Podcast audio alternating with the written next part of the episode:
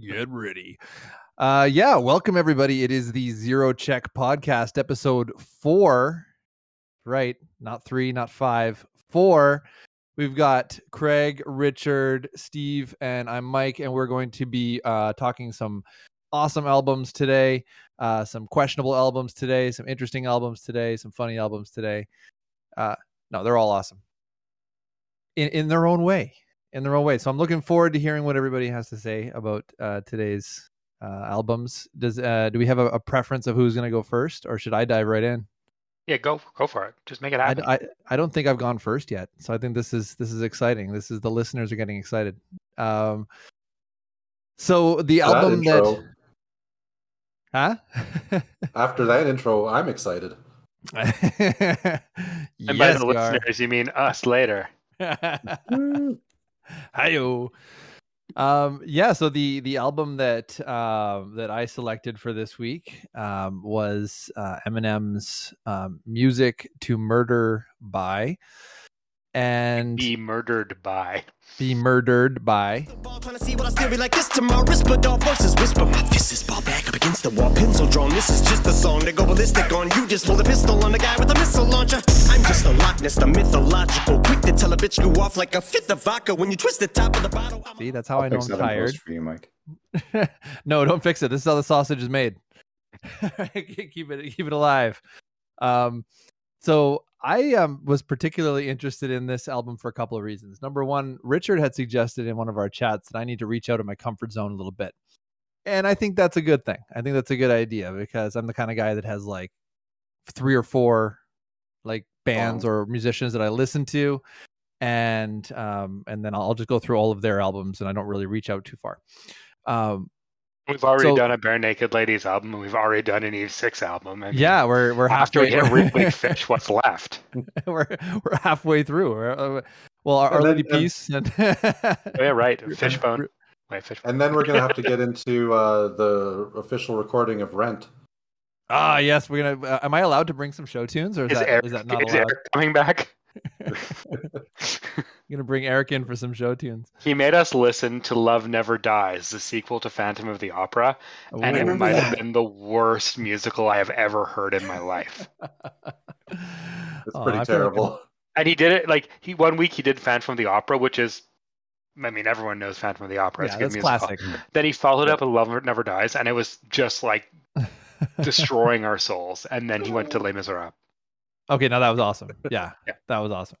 Okay, so so um, if if Eric's not part of this show, then I think I may have to fill in the uh, the the the um, show tunes um, role. So I will I will add some. You some will do the stuff. Hamilton soundtrack. Oh, such a good soundtrack. No, no, even better. I'll do the Hamilton Hamilton mixtape.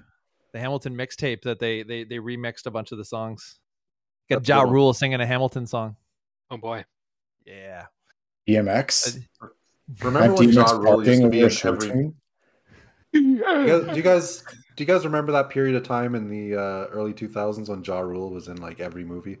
Every movie. I'm not entirely sure who Ja Rule is. He was big in hip hop, and then he fell off the yeah. face of the He has a very very distinctive voice. In, And- in- and in then- his rap rapping career. And and then he was the celebrity representative of Fyre Festival. Jesus, that's why I know him. Yeah. Ah, Okay. That Netflix documentary. Okay, okay. This is the, the you guys. I, I didn't even have this on my list, but I'm I'm pretty sure that the Hamilton mixtape is going to be the album I'm going to suggest for you guys to all listen to. Hey, Okay. I mean, So that's it's a good one. It's a good one. Um, but yeah, so I, I was I was uh, interested in expanding my horizons a little bit, and I've actually been really enjoying listening to rap recently. I've like just listening through streaming services, um, a lot of throwback rap um, playlists, rap from the '90s, rap from the early 2000s, and uh, and it got me in, in you know going down a little bit of an Eminem uh, hole and just trying to listen to some of his music, and and I was curious about how he has grown as an artist, and so um, the music to be murdered by um, album actually came out in two parts. There's a side B um, album that's a completely separate album, um, and and and that's got some some really uh, good tunes on it as well. But um, this one, as I was listening through it, I was like, this this um, Eminem's rap skills have have become so refined and so technical and and so precise that it's it's really a, a pleasure to listen to. Like just watching what he can do uh, with his uh, the the way that he speaks and in the rhythms that he uses and his punctuations and um, there are sections where he's going really fast and then all of a sudden he just goes immediately twice as fast and you, you can't imagine you know that he could even go any faster and it makes sense and He should be an Um, auctioneer. yeah you know if it doesn't say micro machines it's not the real thing That's right. just saying um so yeah so th- this this album um it's got some collabs on it uh, I enjoy the uh, the collaboration he does with uh, with Ed Sheeran. I found that an inter- pretty interesting track. Um, there's uh, one one of my favorite tracks on the album is um, uh, I believe it's called "The Darkness" or just "Darkness." Darkness. told you guys I'm tired. So, but yeah, it's called called Darkness, and and it's got this really uh really cool sort of storytelling vibe to it. Um, uh, over top of the Hello Darkness, my old friend. Um, which which is is super interesting to listen to and then and then Godzilla is is the like single uh by the biggest single on this on this album and it's just mind blowing how cool it is to listen to so I, I know I'm hyping it up quite a bit. I really enjoyed it, but I'd love to hear what you guys think of uh, of this, or maybe what your experiences are with listening to Eminem in general. I haven't listened to Eminem too much in uh, quite a long time. Like since his probably early big albums, the what was it, the Marshall Mathers LP, and the Mhm. what was the one before that, the Slim Shady LP. Um, listening to this was really interesting, especially how he's kind of gone and brought more people on to collaborate with, and uh, it brings some more variety to the to the album for sure. Uh, I'll echo what you said, Mike, about his skill as a rapper. He's like the the he is to like rap as metal is to like playing fast, heavy stuff. Mm, Just technically, this the pursuit of technical perfection. mhm. You should follow. You Uh, should try some Tech N9ne um, after this, Mike, if you're impressed. Because Tech N9ne, from like my cursory knowledge of hip hop, has always been the example of like the fast speak, like fast speaking speed rap person. T E C H number nine N E. Okay, yeah, I just think- found them. I think he set a record with Godzilla, the rap at the end of that, didn't he? He broke his own Yeah. record for number Yeah. of syllables per second. Yeah, it's just it's I- just insane how fast it He, he's technically very good. Like I, I can't, and he's perfectly understandable, which is the weirdest part of it. Mhm. Mhm. Because you know, when I think of an auctioneer, when they start getting really fast, who knows what they're saying? Uh, But like I think he the- was, he, he rapping insanely fast, and you can understand what he's saying. His voice is still distinctive. Like you can still recognize, oh, this is Eminem singing. Like you can you can recognize his voice over other people's. Yeah. I personally feel like he overdid the collaborations. They're just everywhere. Like Mhm. I want to hear, I want to hear you. I don't want to hear random dudes. Do, do you think then when you get to a point in your career though that like you notice a lot of this with like what Taylor Swift did this and like do you get to a point in your career where you're just like I I, I need to just start singing with other people because I, I really don't have much else left to do by myself or or I is think it it's just less. I think it's less like the number of um, guests on this album, and more. There were a lot of tracks where the guests do like eighty percent of the song. Yes, that's I my, think that's, that's- more I think- what I'm talking about. That's what where he, bothered where, me. where is he like, where he hops in for a verse yeah yeah, and like, no, bro, this is Like this he's is just not up in an the corner album. somewhere, and and he just lets like the guests carry it, and be like, Yeah. "Uh, not really in. It wasn't not here for that. That's not what I came for. but then when he does when he does come in he shows how much better he is than the the guest that that He does know, kinda show rapping them up. I mean, honestly, the only you know collaborator I really wanted to hear more from was Alfred Hitchcock Mm. because I thought From the, the I, grave. I thought the Alfred Hitchcock interludes were awesome. Hmm And I Yeah. guess there was back in the day, there was actually a you know an Alfred Hitchcock "Music to Be Murdered by" album with like some easy listening stuff on it between the Yeah. tracks. Like the, the tracks were like easy listening stuff.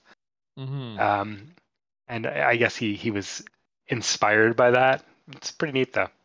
Mhm. Like I like the idea and I like the concept of it. I like that he he went for that.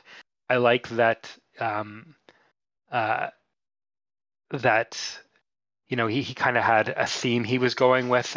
I just feel like he he was constantly diverted from it. Hmm. You know what I mean? Like it's too much. You like we didn't need to hear Ed Sheeran singing about bottle service. but that's all Ed Like, Sheeran that- sings about.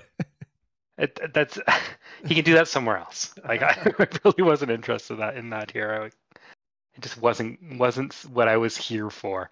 Um, I, I kind of wish that he had just gone all in on his theme and, and basically more or less did it himself, him and Alfred. Like I think that would have been really Yes. awesome.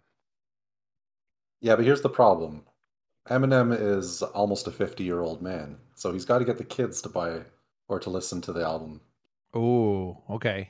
It's He's true. got to collab with some people that, dad that they would now. recognize. That's why Juice Yeah. WRLD's on it. I hear you.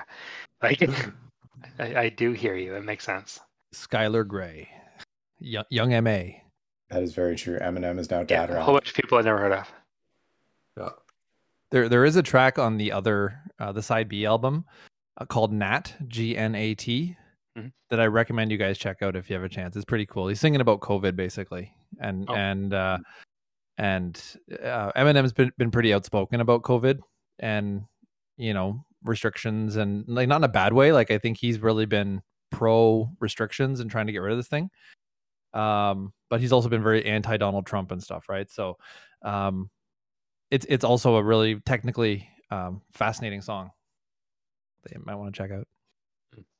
Uh, and the other the other one that was of you know the, the song that was of note really was Darkness, Mm. which is you know you know it's obviously Sound of Silence redone, right? But um, songs like that kind of drive me nuts.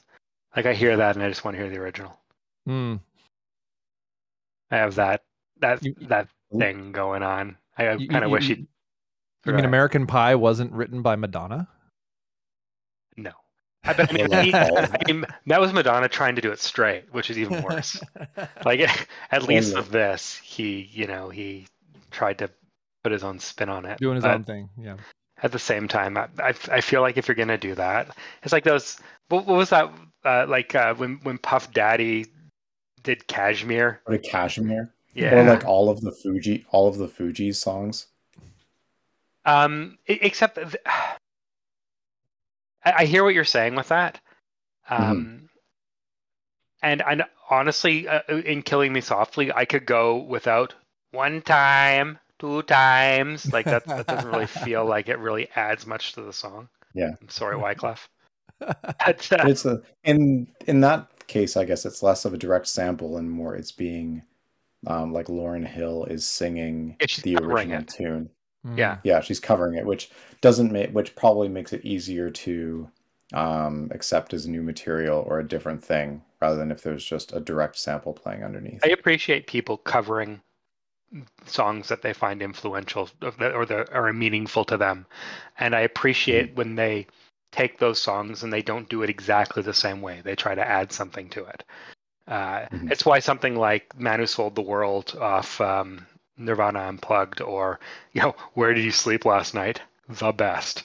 The like there's a lot of covers on that album but it's it's like they're they're done lovingly like they're not they're not slavish but they're you know Mhm.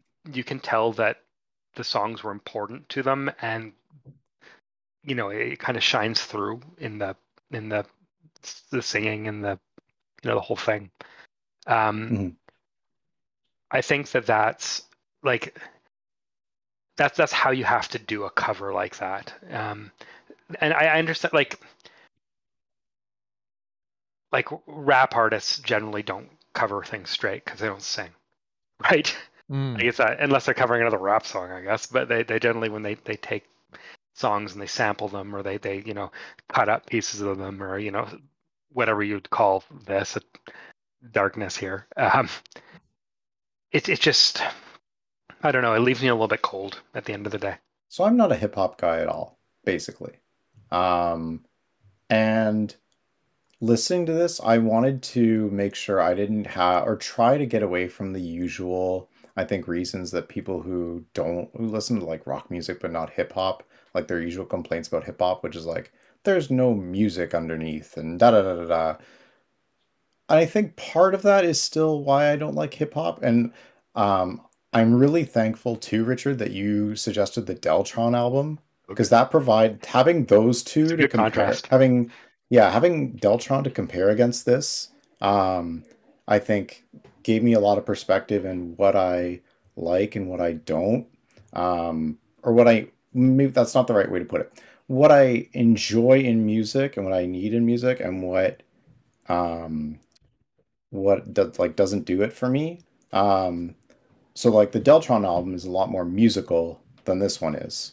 Um there's also I think something we brought up in chat during the past couple weeks is um I'm really an introverted person, so like actively listening and you know paying attention to people or things um, exhausts my energy really fast. I had to stop listening to this album like every two or three songs because it was, or like maybe three or four songs because there's no music. There's only Eminem's um, rapping, and actively listening to that with the rate he was going at was just I found really draining. That's so, which I don't think so that's fascinating. that's very much a me thing. I felt the like same that- way about metal music. Yeah, like I had to take pauses in the Type O Negative. I feel the same way about both of them. so it's interesting how how everybody sort of looks at it in a different way, right? Yeah, and I think that wasn't to say that this is like the the other critic the other like I think this is a very outdated criticism of hip hop in general is like oh it's just not music and I am not a, not at all saying that more that I think I realize part of why I might not like hip hop is I don't have the I can't just let it be in the background like if someone's talking I have to listen to them It's like when that's you were talking. my It's, it's probably why you liked Astronoid. There is no listening to them. Well, there's I like them? I can listen to the yeah, well, and the vocals, except for the choruses in that album, are very much kind of more like an ambient instrument. They're, yeah. Yeah, it's something that's there. Well, looks like listen, like Francis is not having a good time going to bed, so I might have to hop off in a sec, but we'll see. Um, so I think that was something interesting that I realized from listening to this. Um, the other thing I think is kind I don't like this or I feel like this is not the greatest criticism or maybe not a valid criticism of hip hop, but like or it's something that people say of like a reason people give of why they don't like it is I can't relate to the subject matter or like where the artist is coming from. And in Eminem's case, I think it's like his bravado and his tone that's like in every almost every single song of like Sounds very angry. basically come yeah like come fight me like i'm gonna prove how much better than you i am like over and over again Real and chip on his shoulder. yeah like i can do that for one song and then i think it gets grating after the third or fourth to me of like okay i get it I, I think one thing you have to understand about Eminem's history, though, is he comes from battle rap. Like that's where his origin Yeah. story comes from is getting up on stage and dissing each other and Movie Eight Mile. giving that and well, yeah, Mhm. exactly, and and going with that bravado. You have to have that bravado to do that kind of uh, rap competition, and uh, so that's very Yeah. much part of what he does. yeah It's also it's also And very that- much in uh, if you listen to like Sage Francis. If you we we had him Mm-hmm. on the first uh, season, one of his albums, uh, Life. Um, he comes from that too, so you'll find that a lot in his Mhm. songs. Not so much in that album, but on his earlier stuff. Oh, okay. Yeah. So I think like I agree with Mike all the all the reasons why you like this, like the technical ability and even even his writing and his lyrics, like not just the rhyming, but the wordplay and how clever his choice of words are. Like it's all fantastically written. Um, I think it gave me clarity as to here are the exact things you might like things I don't really like or that don't do it for me in certain types of hip hop. I mean, honestly, to Deltron. if you- yeah. At at the end of it, I was I was like, I I was. It, this makes me want to listen to some old Eminem before he was kind of a spent force. Like I like what he was doing here. I I thought his his raps were you know, technically quite good. Um, I, I enjoyed the theme he was trying to put together, but it it just felt it felt like an Adam Sandler movie of an album. You know, like let's let's bring in Kevin James for one track. Let's bring in Chris Rock for one track. You know what I mean? Like it. I, I felt like I, I now want to hear Eminem and Kevin James rapping an album together. who doesn't? uh, no, but it makes me want to like maybe maybe listen to some of his early 2000s stuff, like back when you know he kind of had something to say. the would the real Slim Shady please stand up? Yep. We're gonna have a problem here. Cool. Yeah. So Okay. Well, since we, we've already talked about it, do we want to move on to Deltron? I want to uh, I want to call out one track, and that's Stepdad. If you want to Right. hear, Hmm. If you if you want to hear a story of a song, that one hmm that one was heavy. mhm. Yeah. Other than uh, Stepdad was pretty big. I mean, I kind of enjoyed Marsh as well. Yeah, Marsh is fun. It's- Anyway, the Shell- ones that I enjoyed more are the ones where he didn't have anyone with him. or sort of his song. Okay. Let's talk Deltron. Sure. Want a Deltron next? Futuristic spacecraft, no mistakes, black. It's our music we must take back. Yo, it's 3030. I want y'all to meet Deltron Zero and Do So it. Delt- Yeah, Deltron is uh, sort of Awesome. a super group that's awesome. It is awesome. Uh, it's a project done by uh, Del, the Funko, Funky Homo Sapien, uh, Dan the Automator, and also uh, Kid Koala. And uh, it came out in the year 2000 or 1999, maybe? No, it, came, it was released in 2000. And May um, 23rd, 2000. yeah. And um, if you're not aware, Del the Funk- Funky Homo Sapien is the cousin of Ice Cube. So he's got uh, that connection, and that's kind of how he got into uh, or or broke out into the the scene in a big way. He had the help of his cousin, but he's also very skilled as a rapper and as a lyricist. I would say this is a fun album in that I it's a it's sort of a concept album, which you don't see too much in rap. I mean, you could say that that uh, uh, Eminem has done a few that are kind of concept, but not in this sense. Like this is a there are characters in it. It is set in the year 3030. I'd actually say Music to Be kinda- Murdered By is kind of a concept album. Yeah, but not in the same way that it's No, not it's- not like this. This is good. Yeah. so It's really good.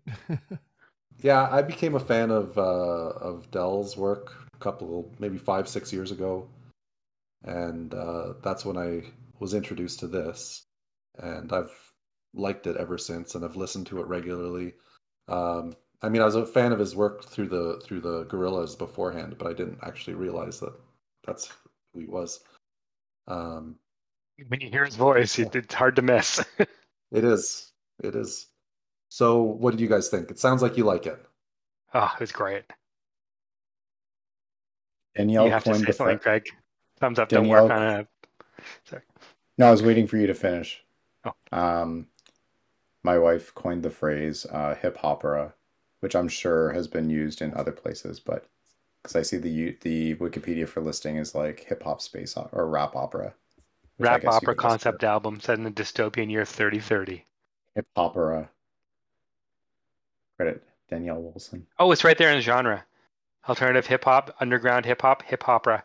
Oh, it exists. It's a thing. Snap. Yeah, this was fantastic. Um, especially, I know we kind of a, a little theme that we've picked up on on this season of the show is the importance of opening numbers. Um, the the orchestration on 3030 is absolutely perfect to start this Mhm. album. It makes you feel like the start of a giant science fiction movie. So good. Um, it's so good. And the lyrics are amazing. lyrics are amazing. They're Is there a good music video tempo. for that for that track? I honestly don't know if there are music videos for any of these tracks. Yeah. That'd be pretty cool. I have- kind of makes you want to watch a music video. I noticed that Yeah. Damon Albarn's all over the album. Mhm. A little bit of Gorillaz crossover.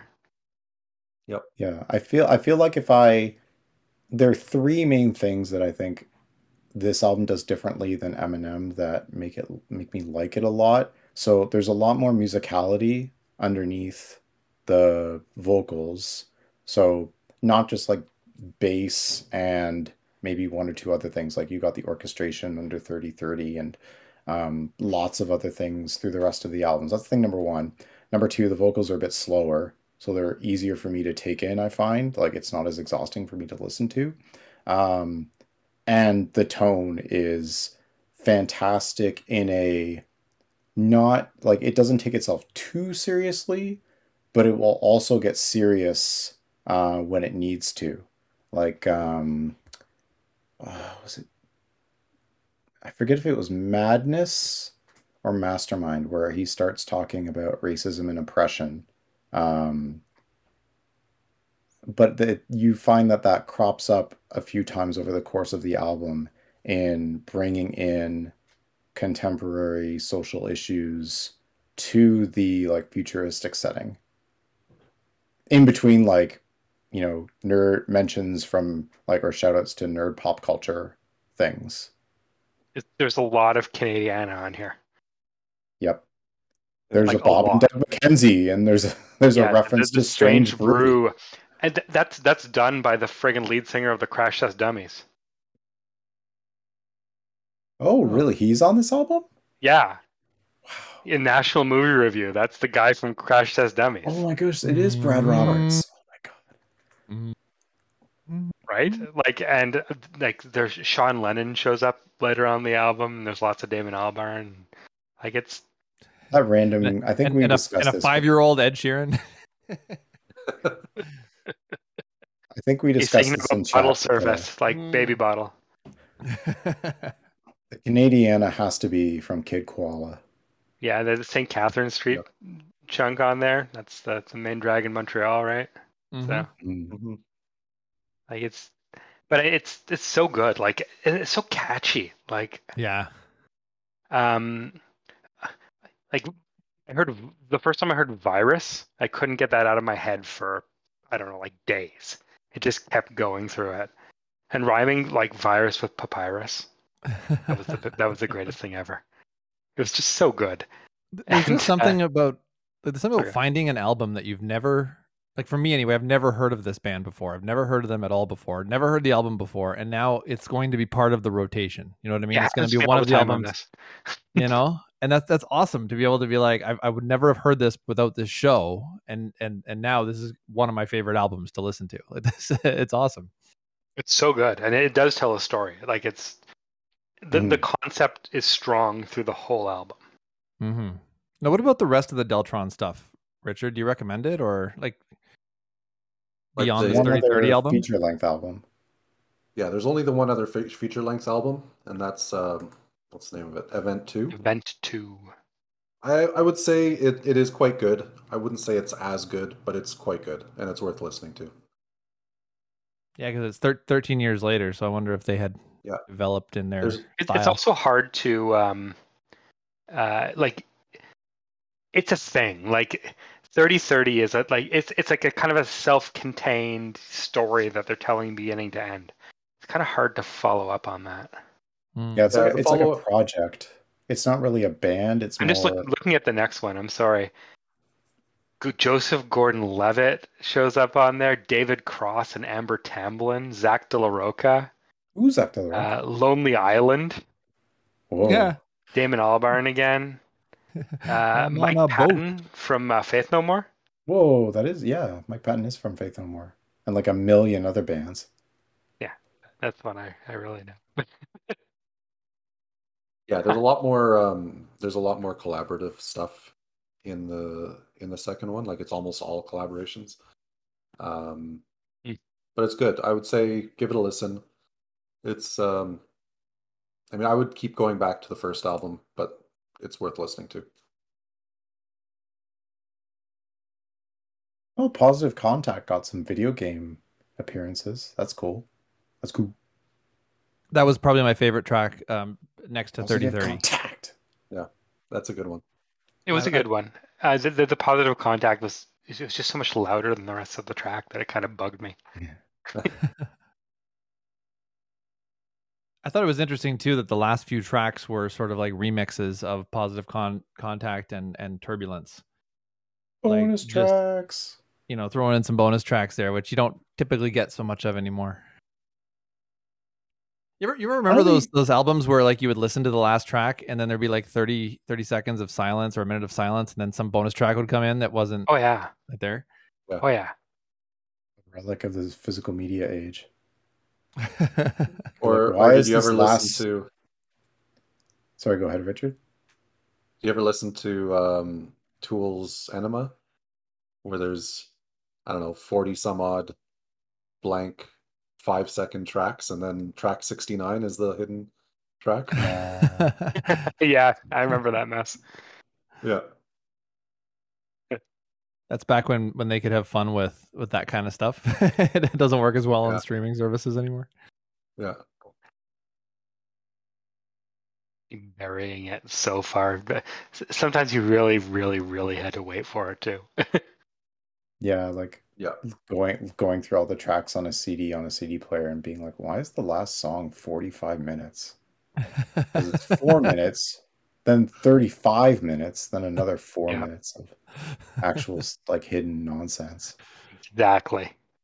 And generally it was Yes. nonsense, except for um, on Dookie. All by myself.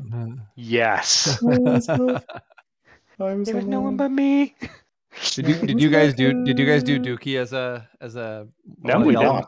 No, I don't know haven't if any Green Day, I don't think. No Green Day. Oh my goodness. Just another like Didn't funny did we, omission. I feel like we did one of their later albums, didn't we? Like American Idiot or something like that. I don't think we did anything of theirs. Let me let me look up the Oh. magical sheet that says what we have and have not done, but I was pretty sure that we hadn't touched Green Day. Control F. Got to reach out to the fan base, the the, the zero Yeah, check army. I I could I'm I could definitely be mistaken, but yeah, maybe we didn't. Maybe we didn't. Well, it's it's one to remember. It's it was, Mm, yeah. I do like Green Day. Mm-hmm. I know we've talked about them. I've I've always I always throw out Insomniac because I'm I'm a contrary bastard.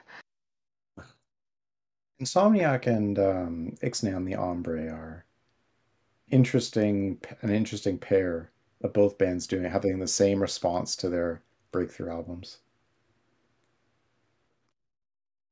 Whoa, Del- Deltron thirty thirty has an instrumental album. Okay. Yeah. If you want to listen to it as just background music without the without the rapping, you can do Like so. If you're getting some work done or whatever, you put on just the the instrumental tracks. That's that's impressive. hmm Yeah, Yeah, if I had to pick a track from this one, I think it would be um, uh, Positive Contact. I think that's the one that stuck with me the most. Even though 3030 was was a lot of fun to listen to, um, I went back to Positive Contact a few times. I will go to bat for 3030. Perfect opening track. Perfect like stage setting for a concept album. Start of the movie. I'll keep heading back to Oh. Virus. He's Rhymes with papyrus. Oh, good. I, I don't. I Richard? don't want to. Pick, I don't want to pick just one. you want to, you don't want to pick a favorite? I'll Which of with your kids is your favorite? I'll go. I'll go with Madness if you're making me. okay, cool. All right. that was Deltron. Okay. A universal. So- awesome.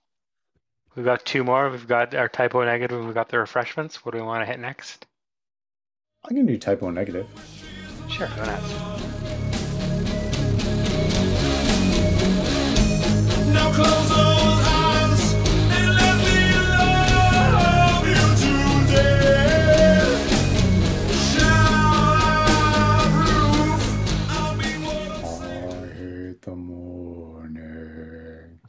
I love you, Peter Steele, and your baritone vocals. Um, yes, so I suggested Type O Negative's 1996 album October Rust. Um, Type O Negative were a goth metal band from Brooklyn, New York. Um, this is their fourth album. Uh, they broke really through. Brooklyn. I thought they were like from the deep woods of Romania. I still, I sort of get the Romania like comparison you're making with Peter Steele's ruled R. He's putting on a he's putting on a weird accent, like he's trying to sound like Dracula. It is it is goth metal, Steve. Come on. It's not okay. Uh, the intersection of the Venn diagram for like goth metal and wanting to be a vampire is almost in complete overlap. yeah. Yep. Anywho, so um, Type O Negative broke out the album before this, Bloody Kisses. Um, two songs from that got on MTV, and I think even Beavis and Butthead, uh, Christian Woman and Black, and Black Number One. Black Number One is an awesome song because it's a goth band making fun of goths. Um, so definitely check that song out.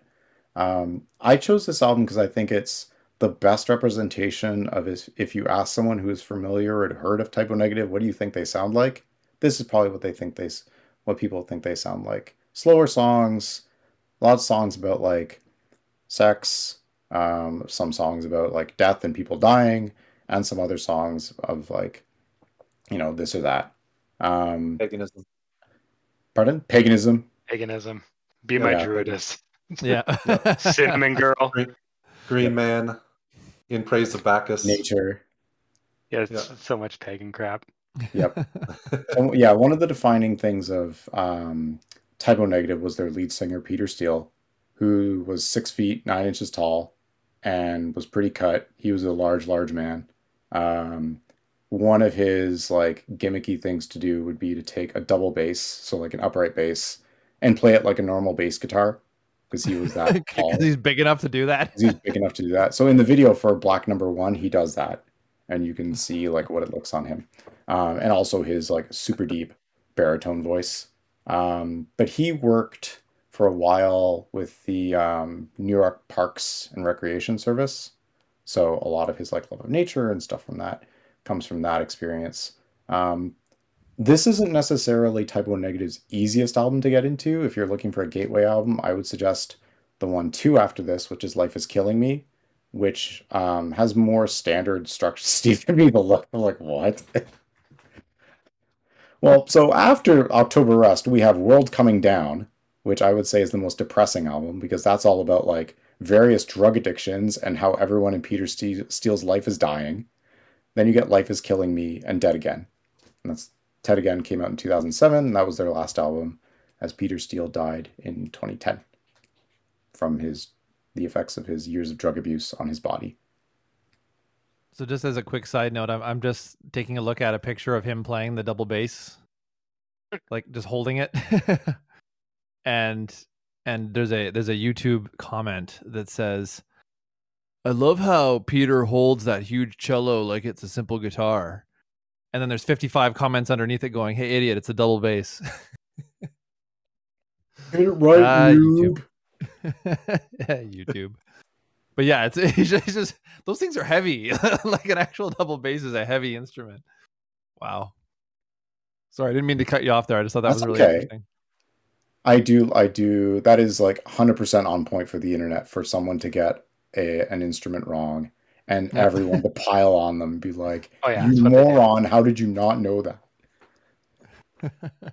Anywho, um, this was also my first. So this was Mike's first exposure to the band, and this is one of those I saw it on Much Music's Loud bands for me. Um, I saw the video for Love You to Death and thought it was really cool.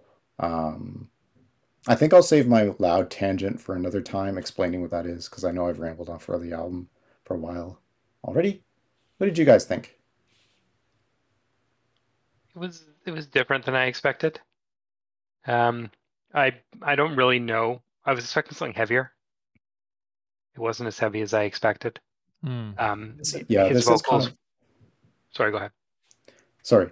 This is kind of also their lightest album, I would say. Before Yeah. this and after this are definitely like heavier, more Black Sabbathy, sludgier than this And is. that's kind of what I was expecting, and what I got here was more. It was very slow. Um, it was it was very melodic, but not particularly happy. Uh, his vocals were absolutely absurd. Um, Sometimes he was fine. Like sometimes he was singing, it sounded okay. It's when he went down here and he pretended that he was drinking blood. Like that, you know, that was that wasn't really doing it for me. That's fair. I always find Um, that, that that kind of stuff funny, like you know, like how how he would like share his music with like his grandmother or something. Just want you to hear the song I wrote about Satan, death. No, it's it, it's more pagan gods rather than Satan. Here's a song So I wrote I- about having. Oh, sorry. Go ahead, Mike. no, no, you're you're you're already talking. Go ahead. Here's a song I wrote about having a threesome with my girlfriend's girlfriend. yes, that was uh, that was an interesting song. It was one of the shorter ones. So I um so I I wanted to to do sort of what Steve does with this one. I wanted to give it its due. I wanted to listen to it a few times because the first time I listened to it, I really didn't like it. Um, but I Okay I, for I that not to change. so I was listening through it again a second time, and you know, for what it was, being a s- slow, my exposure to sort of slow metal, which um, which is a stark contrast to our previous episode where I, I listened to, or was it the episode before that, where I listened to like crazy fast metal, like ridiculously fast metal. Um, so it, it was really cool, like seeing them slow it down and and, and sort of ex, ex, you know expose it that way. Um, I, I'm I'm I'm not into all the gothy stuff. I, I think Me- that's Metal what. is an entire world on its own. There's so much of it. Yeah. like you, you can barely even lump it together. It's not even fair to lump it together sometimes. Yeah, like for me, I think that's what that's what sort of turned me off from it was the gothy stuff, like Yeah. the, uh, like how how dark and, and brooding everything was. Um, you know, my my favorite track on the album was was probably "Love You to Death." Um, I think that's probably the the biggest track on the album, like in terms of it, like the most pop. uh, Would that be fair to say that's the most popular one on that album? I think so. It's it's probably also the best. Yeah, I think, like I I, think the, the most popular track on that album, like in a general sense, would be "Cinnamon Girl," but Mm. it's because of Neil Young. Okay. The the album started very interestingly, and it kind of threw me off. I, I I have this weird thing where I'm listening to albums at work, and and I put on this one, uh, and and and it has this weird intro at the beginning, and then and then the guys come in and they're like, "Hey, we're just screwing around." oh yeah, that's a good point. They they, they do have that that static track where they're trying to make you think your your device is malfunctioning. yeah. I'm like, what the hell? I look, look down on it. It's playing. Are my AirPods connected? What's going on? Exactly. uh, it still works. So I mean, at least they were having a little bit of fun with that. Um, but I, I'm I'm not gonna I'm not gonna say like that that like I I'm not gonna say this is a bad album. Uh, I'm I'm I'm I'm more that this is not for me. That's that's what that's like after listening through it a few times. Uh, it's not for me, but I do appreciate the the exposure to the different styles of of music of metal, especially. I, I basically I take the um, the view that it's not right of me to shit all over an album unless I've listened to it three times, Mhm. at least. So uh, so know that when I start shitting all over albums on this show, I've listened to them a number of times, and sometimes the album gets worse and worse as I listen to it, and sometimes, like in the case of this, um, it, it gets less and less awful. Um, I, I, I, you're, I you're, listen you're like it- Simon. You're like Simon on uh, uh what's that? Uh, uh, America's Got Talent or whatever. American Idol. American Idol. I um, no, I, I. What do I want to say about this? The first couple of times I listened to it, I listened to it on the car stereo because I was going here, there, and everywhere, and I had, you know, had some time. So I, I threw on the album and I listened to it. I feel, and then the third time I listened to it, I listened to it with headphones, and I feel like listening to it with headphones really made it a better experience. Um, I feel like all of the bad parts of it were exaggerated by by being played on a car stereo and by playing it on the headphones it, it kind of everything came into a little bit of a better balance um like the lyrics felt less ridiculous through the headphones than they did on the car stereo um and there was a number of songs where i felt like they weren't too egregious. There were some songs where they were always egregious and terrible. Um, but I don't. I, I don't know. I, I just I. obviously they're not writing this music and performing this music for me because it's not the music that I particular like. I did not particularly enjoy it. Um, but at the same time, I don't think you have to be stupid to like it. Are, are you, are you going to put that on the box? Is, is that like a? You don't have You to don't be have to be stupid stupid to like to it. like it. This reminds me of something Richard said to me a long time ago, which I'll paraphrase to kind of get to the underlying meaning, I think. And Richard, I'm you can correct me if to what I said. I think a long time ago you told me that your observation was that in school the metalheads were either like the really low academic achievers or the really high academic achievers. You didn't find like metal kids in the middle, like the B or C students. They were either like the kids barely passing or failing, or the kids that were super smart or appeared were like doing really well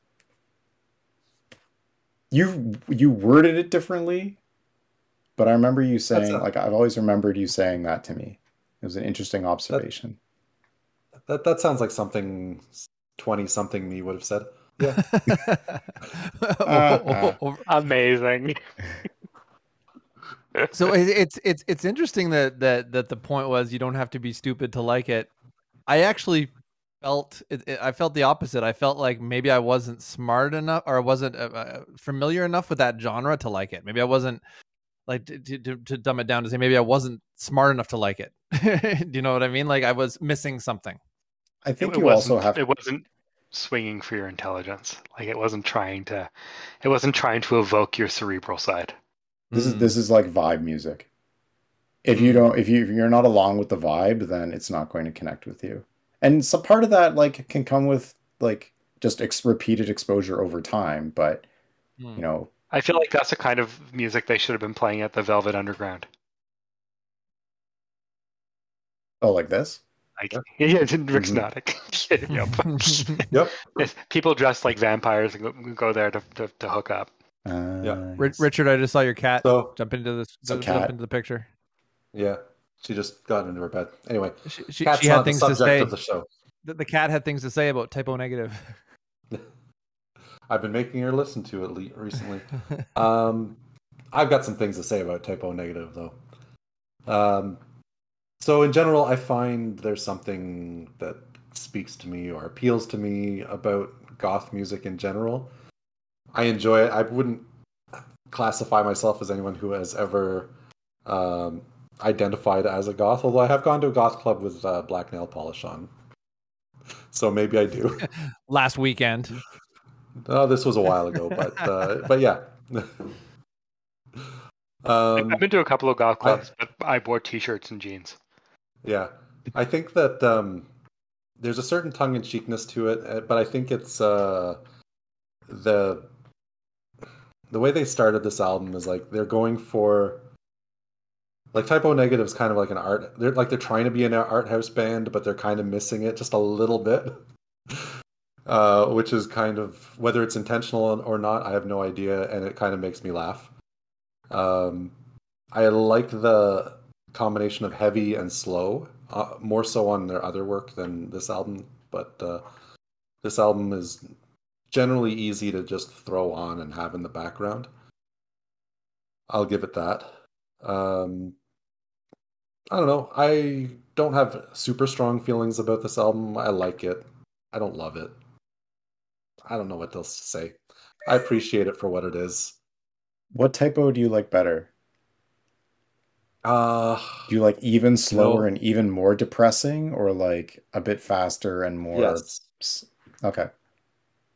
Yes, because it's so different than everything else in metal. Just Mhm. how slow, how heavy, and how depressing it is. You got to double Sure. down on what what makes you you. Yeah, exactly. And it's not that I identify with the lyrics or anything, it's just that I appreciate what they're going for. hmm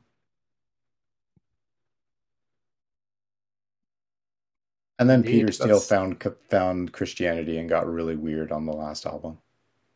Oh, Hmm. There's like a Oh. pro-abortion if, song. if only he and- found it before he he got his diver, diverticulitis. Pardon? Like if only he, he'd found Christianity before he killed him, his body so badly that he got diverticulitis. Yep. Poor guy. A weird end to a career. Something mean, else I've been doing. Oh, sorry. Go ahead, Steve. No, Go ahead. Something else I've been doing in general since we restarted the show is looking at Genius, like genius.com for lyrics and song um, explanations and stuff um, while listening to all the albums.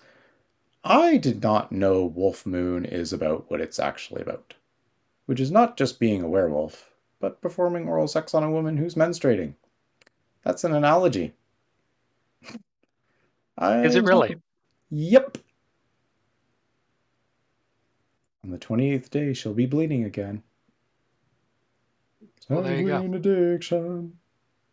There's I'm um prepared for that.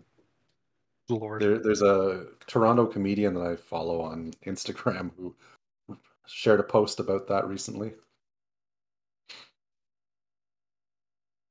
About Sometimes. Uh, it's, uh, uh, about uh, cunnilingus on a woman who's menstruating. Oh. Okay then. well, there, there you go. What do you call it? Getting your Red Wings. Uh, I don't The know. Hell's Angels thing, isn't it? Oh, yeah. No, no take up on that. It's uh, it's a thing. Look it killed up. You're like, is this thing on? Is this thing on? The giant, the giant cane is coming from stage left and is ready to pull all of us off. Look it up. All right, give this a give this a shot, folks. If you're in the if you're in the mood for a different kind of metal, I would say. And with that, I like it. And with that, it's on to Steven for our final cho- Let's selection move of to an the album that is episode. not masochism at all. The Refreshments, Fizzy Fuzzy Big and Buzzy. Woo! Take on to the border guard. Yeah, your alien says you got Jean-Luc Picard of the United Federation of Planets. You see one speak English anyway. Everybody knows. Now the the Refreshments, um, they they weren't together for a terribly long time, and they didn't put out an awful lot of music, but they were together in the in the glorious year of 1996 when they put out Fizzy Fuzzy Big and Buzzy. Um, That they they're were. uh, sorry. That they were. They were together That for they this. were. They um they're they're from uh, Tempe, Arizona, along with, in a scene along with uh, the Gin Blossoms and some other bands that came from the same place around the same time. Uh, I think last episode or, or at some point in time, Craig called them Tex-Mex, um, which is fair. I mean, they they do have the southern border influenced, you know, uh, easy rock melodic, you know, uh, storytelling sort of thing going for them. Um, there's one, there, there's two singles off the album, one of which was quite big, Banditos. Um, it's a song about, you know, getting a fake ID with Jean-Luc Picard on it and going down to Mexico and stealing some stuff. Lo- love that. That was awesome. it's uh that that was and I think that was a big song. So Mhm. Yeah. um I'm, I'm sure they're still they're still eating off that song.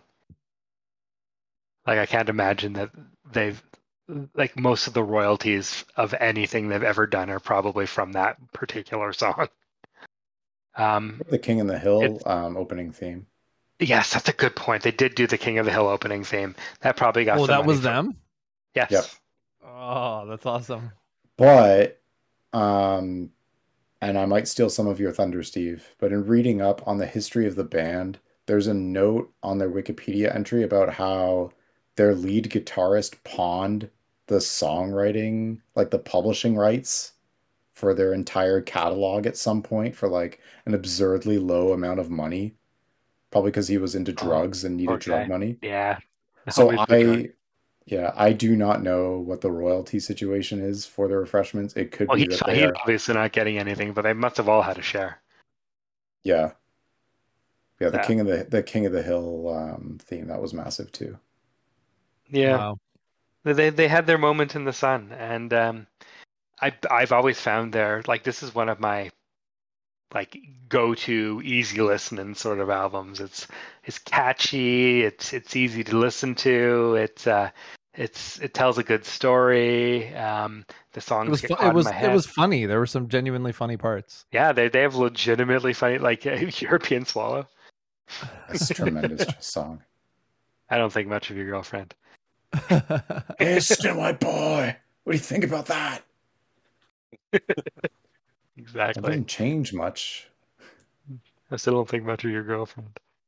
Oh, it's yeah, no, I've this, honestly, this is this is for since I've been since I was a teenager. This has been one of my uh, favorite go-to albums. Not for you know anything serious or deep, but just just for a fun listen. How did you Mhm. all feel about it? I would agree with you there, Steve. It is a fun listen. It's catchy. It's it's I don't have anything I don't I, don't, I can't imagine anyone saying anything bad about this album. But if somebody said this was like their favorite album, I'd be like, ah, there's better stuff out there. But it's fun. It is definitely You need to listen to listening more music. Yeah, I don't think exactly. much of your is like a- girlfriend. Yeah, it's like a good good burrito in album form. Nice comfort food. Yeah. yeah. That's a good analogy. Mm. Now I want a burrito. I had fun listening to this album. Like uh, another example of a of a band I'm, I'm unfamiliar with, but I mean, obviously, I'm familiar with the King of the Hill theme, so that's pretty cool. You hadn't heard Banditos before? Um, I'm just just listening to it. I had a smile on my face for several of the tracks, and and you know, it's the kind of thing that you can just go back to. I felt like I was able to, you know, I think I was doing some housework at the time I was listening to it on my headphones, and and it was fine. I was having a good time listening to it. A good road trip album. It's good. It's a good lots of Mhm. things album. But Yeah. again, it's not going to blow you away, but it's you're going to enjoy it. There's there's a couple of moments on the album that I really appreciate. Like I really like Mekong. I think that's a Mm. great Mhm. song. Love it. Yep. Uh, f- I mean, Down Together and uh, and and Banditos are really good. Um, you know, um, The chorus of Interstate is phenomenal. it is a super They good, eh? almost, they almost run it into the ground, Yeah. but they hit that they hit that sweet spot of like repeating it just enough so you get that maximum satisfaction. Even so, like Mexico, I feel another song about Mexico. Like they they know exactly what they're doing. Yeah.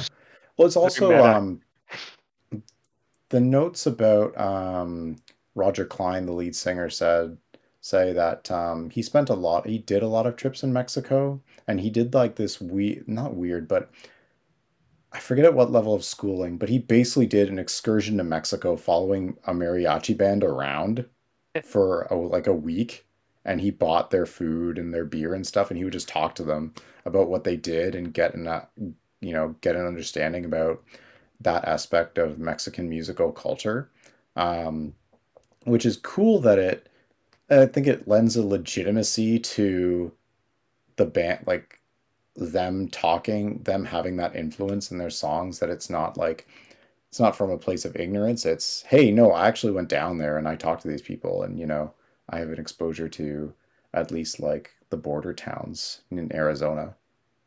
Further reaffirming my label of them as Tex-Mex rock. Um I have two like super nitpicky complaints about this album Wow. one is the production. Yeah. The production can be weird and the rhythm guitar, like Roger Clyne's guitar, just disappears a lot of the time, or the lead guitar just overpowers it. So that's all you hear. Um, that's super nitpicky.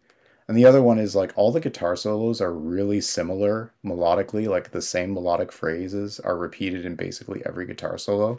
Um, and it becomes super noticeable after like the second or third time.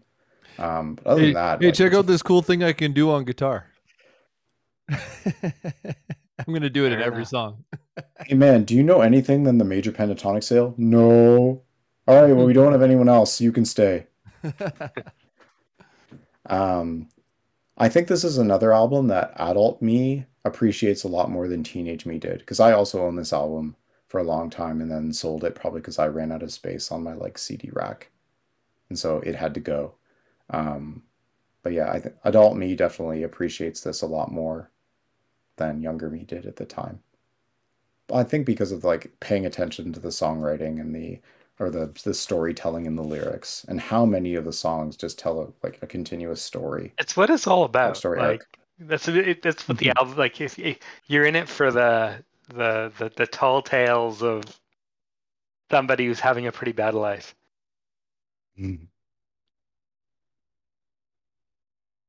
And spending what was it like five ninety five for a Stone Cold meal? Five ninety nine. Five ninety nine. Yeah, somewhere around Bottle of that. boons and the sixty. was it? I also um, I had right there. never I had never heard the second album, um, The Bottle and Fresh Horses before, except for the one single, Goodyear. And I started listening to that and I it was also good. I don't think it has like the character or the variety that this has, but it was still pretty solid. So I'd recommend it. I think it's worth a listen too. I haven't checked out anything of um, Roger Clyne's solo solo band that he started after this. But from what I read, I think it's probably a little bit different. It sounds like it's more country than this is. So I'd be curious to give that a listen. Do it. Listen You to look it. good, the refreshments. Yeah. Yeah, do it. They're good. They're a lot of fun. Yeah, the Mhm. the album, the follow up album was good as well. I haven't This- this actually one's listened better. to the Bottle and Fresh Horses. Yeah, I feel This- bad because um oh sorry, go ahead, Richard. Yeah. This is it, it. This is better, but the other one, Bottle and Fresh Horses, is good too.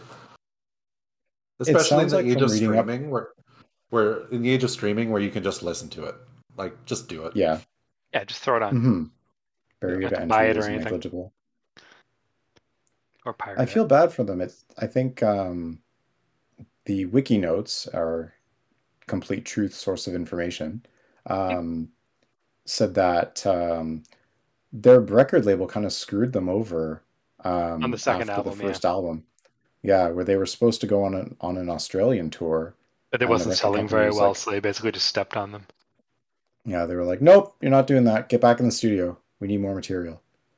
So, I mean, the, possibly right. the the second album came out like the next year. Like they were like Yeah. back to back. It was a super short turnaround time. Okay, so now that we're we're through with that, let's talk about what we would like to discuss next time. Anything anything you've been listening to that you really want to you want to bring to everyone's attention? Anything that uh, is near and dear to your heart that you you feel needs more attention or I would like to I oh, sorry, bring up. I think there's a bit of a delay. We keep kind of talking over each other. we do? But anyway, um, I would like to bring up Corey Wong and his latest album that just came out a couple of weeks ago, Power Station. This You're- is the funk, right? Get, yeah, you're gonna get funked up. Okay. Like a little And bit and when you In fact, you go want the funk. when you go into uh, whatever you're using to stream it, uh, and you look at his discography, you will see a ridiculous amount of music that he has released since 19 not 19 since 2017. Like this guy puts out music like mad, and he does collaborations and does touring with um, uh, a bunch of other bands too. So So he's kind He's of busy. like the Buckethead of funk. yeah, maybe that's that's probably reasonable. Okay, there's one. I think I am. I- Gonna... Oh, sorry. Go ahead, Stephen. I- we we we, we definitely have a delay because we're certainly talking over each other. Um, I was I was originally I was going to choose Arcade Fire WE, the the new one that had come out this week, but then I I was just like, we never did Funeral, and it is an absolute crime to do WE before we do Funeral. So I'm going to choose Arcade Fire Funeral. Ooh. Okay. I'm gonna go next. No talking over each other. Awesome. Um, I am gonna get a sort of left field pick for me out of the way because I have an idea for a little series that I want to do after. I'm gonna say Blue Man Group's The Complex. Oh my God, you're the- actually doing Blue Man Group. Had I talked about doing Blue Man Group in our like original? You're always talking about Blue Man Group. Blue Man Group is awesome. That's why. We're finally doing Blue Man Group. Wow. All right. Finally getting it out of the way. Prepare for a blast from the past when you see the uh, collaborations on that album. I just blew myself. okay, guys. So so yeah, like what we talked about at the beginning of the show, uh, I'm gonna recommend the Hamilton mixtape. So we're gonna listen to that. A little bit of show tunes, but it's actually show tunes sort of recorded by sort of contemporary artists, like taking what would have been a broad from the Broadway show and, and and making it their own. All right. Well, thanks for listening. Uh, join us next time as we go down another exciting, magical road of music craziness. Uh, thank you to Steve and Craig and Richard. I'm Mike. I hope that uh, you guys listen to lots of music, and we'll see you next time.